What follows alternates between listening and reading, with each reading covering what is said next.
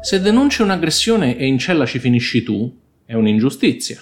Se sei un italiano. Se sei un immigrato irregolare, è la norma. Io sono Alessio Balbi e questo è Newsbox, il podcast di Repubblica che ogni giorno vi spiega le notizie in maniera semplice, senza dare niente per scontato. Oggi parliamo dei nuovi sospetti sul laboratorio dei virus di Wuhan, di un aereo dirottato dalla Bielorussia per arrestare un oppositore e di chi era Musa Baldé.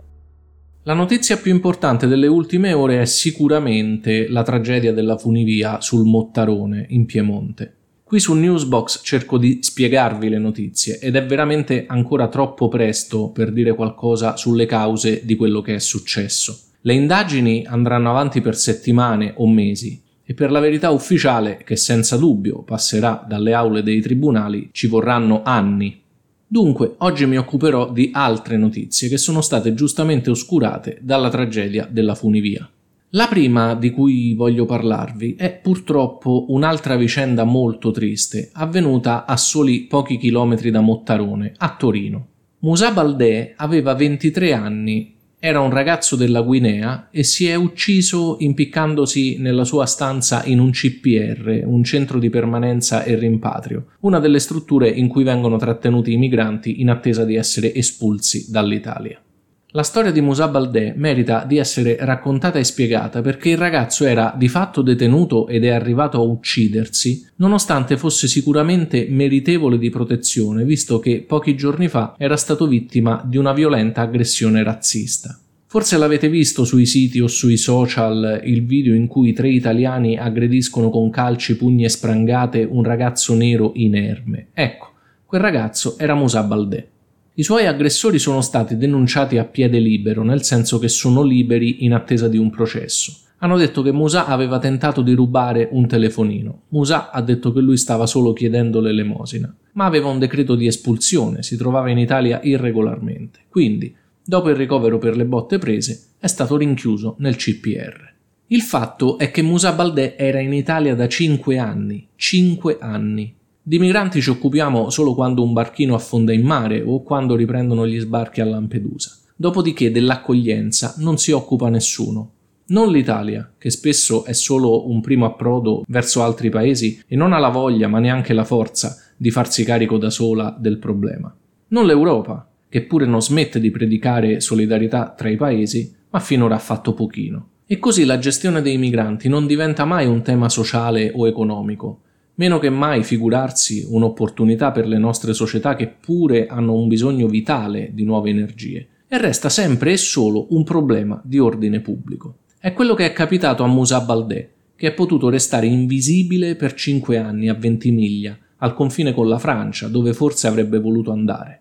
Solo quando è stato ritrovato sanguinante per l'aggressione le autorità si sono ricordate di lui, non per accoglierlo, ma per trattenerlo in una stanza in attesa di farlo sparire di nuovo. È difficile non pensare che impiccarsi con le lenzuola sia stato l'ultimo modo che Musa ha trovato per ricordare al mondo che era un essere umano. E viene da chiedersi quante migliaia di Musa Baldè ci siano in Italia, donne e uomini come noi, di cui ci è comodo far finta che non esistano, sperando solo che diano meno fastidio possibile. Fuori dall'Italia, da ieri si parla quasi esclusivamente di una storia che ha quasi dell'incredibile. Un volo di linea Ryanair da Atene in Grecia a Vilnius in Lituania, con 126 civili a bordo, è stato dirottato mentre sorvolava la Bielorussia, a pochi minuti dall'arrivo. Con la scusa di un allarme bomba poi rivelatosi completamente falso, un MiG, cioè un aereo da caccia dell'aeronautica bielorussa, ha affiancato l'aereo Ryanair e l'ha fatto atterrare a Minsk, la capitale della Bielorussia. Lì sull'aereo sono saliti agenti bielorussi che hanno portato via uno dei passeggeri. Questo passeggero si chiama Roman Protasevich ed è un 26enne la cui colpa è essere un oppositore di Alexander Lukashenko. Lukashenko è presidente della Bielorussia dal 1994 ed è stato riconfermato l'ultima volta ad agosto, quindi meno di un anno fa, al termine di elezioni che la maggior parte dei paesi occidentali ha definito dubbie se non apertamente truccate. Come molti altri oppositori del regime, tra cui la sfidante di Lukashenko alle presidenziali, Svetlana Tikhanovskaya, Roman Protasevich viveva in autoesilio in Lituania. Ora in Bielorussia rischia la pena di morte, perché tra i suoi vari tristi primati la Bielorussia ha anche quello di essere l'unico paese del continente europeo in cui è ancora in vigore la pena capitale. L'arresto di Protasevich è evidentemente un atto di una gravità straordinaria per la comunità internazionale. Le proteste stanno arrivando dagli Stati Uniti, dalla Gran Bretagna, dall'Unione Europea, tutti quanti annunciano sanzioni contro la Bielorussia e il regime di Lukashenko che però ha un alleato potente, la vicina Russia di Vladimir Putin, che a quanto pare è talmente invischiata nell'arresto, o forse sarebbe dire nel rapimento di Roman Protasevich, che sul volo Ryanair erano presenti anche agenti del KGB, i famigerati servizi segreti di Mosca.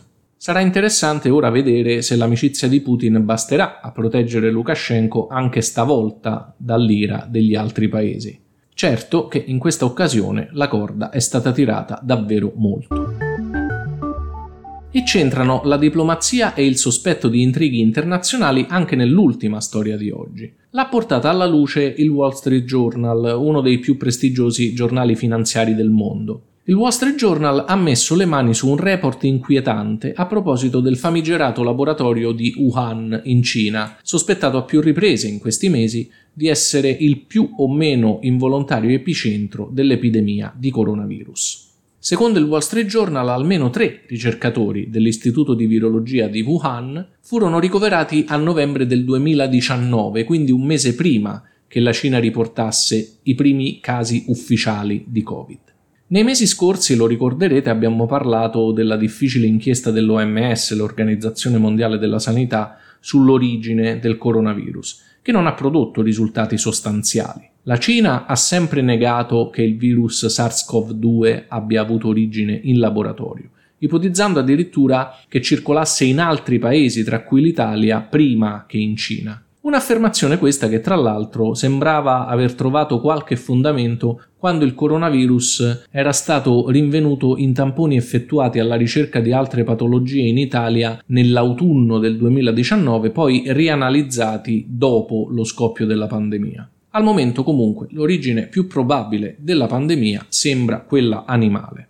La diffusione di questo report arriva proprio alla vigilia di una riunione dell'OMS che dovrebbe decidere le prossime fasi dell'inchiesta. Ed è molto probabile che a questo punto gli ispettori dell'organizzazione non lasceranno cadere l'ipotesi dell'origine in laboratorio del virus e continueranno a indagare nonostante le proteste cinesi. Diplomazia del virus, appunto. Sono le 18.50 di lunedì 24 maggio 2021. Se volete essere avvisati appena esce una nuova puntata, potete seguire Newsbox su qualunque piattaforma di podcast o installare la skill su Alexa. Oppure potete iscrivervi al canale Telegram t.me slash newsbox. Se avete domande, scrivetemi su Instagram o su TikTok. Mi trovate cercando Newsbox o Alessio Balbi, il mio nome. Ciao e a domani!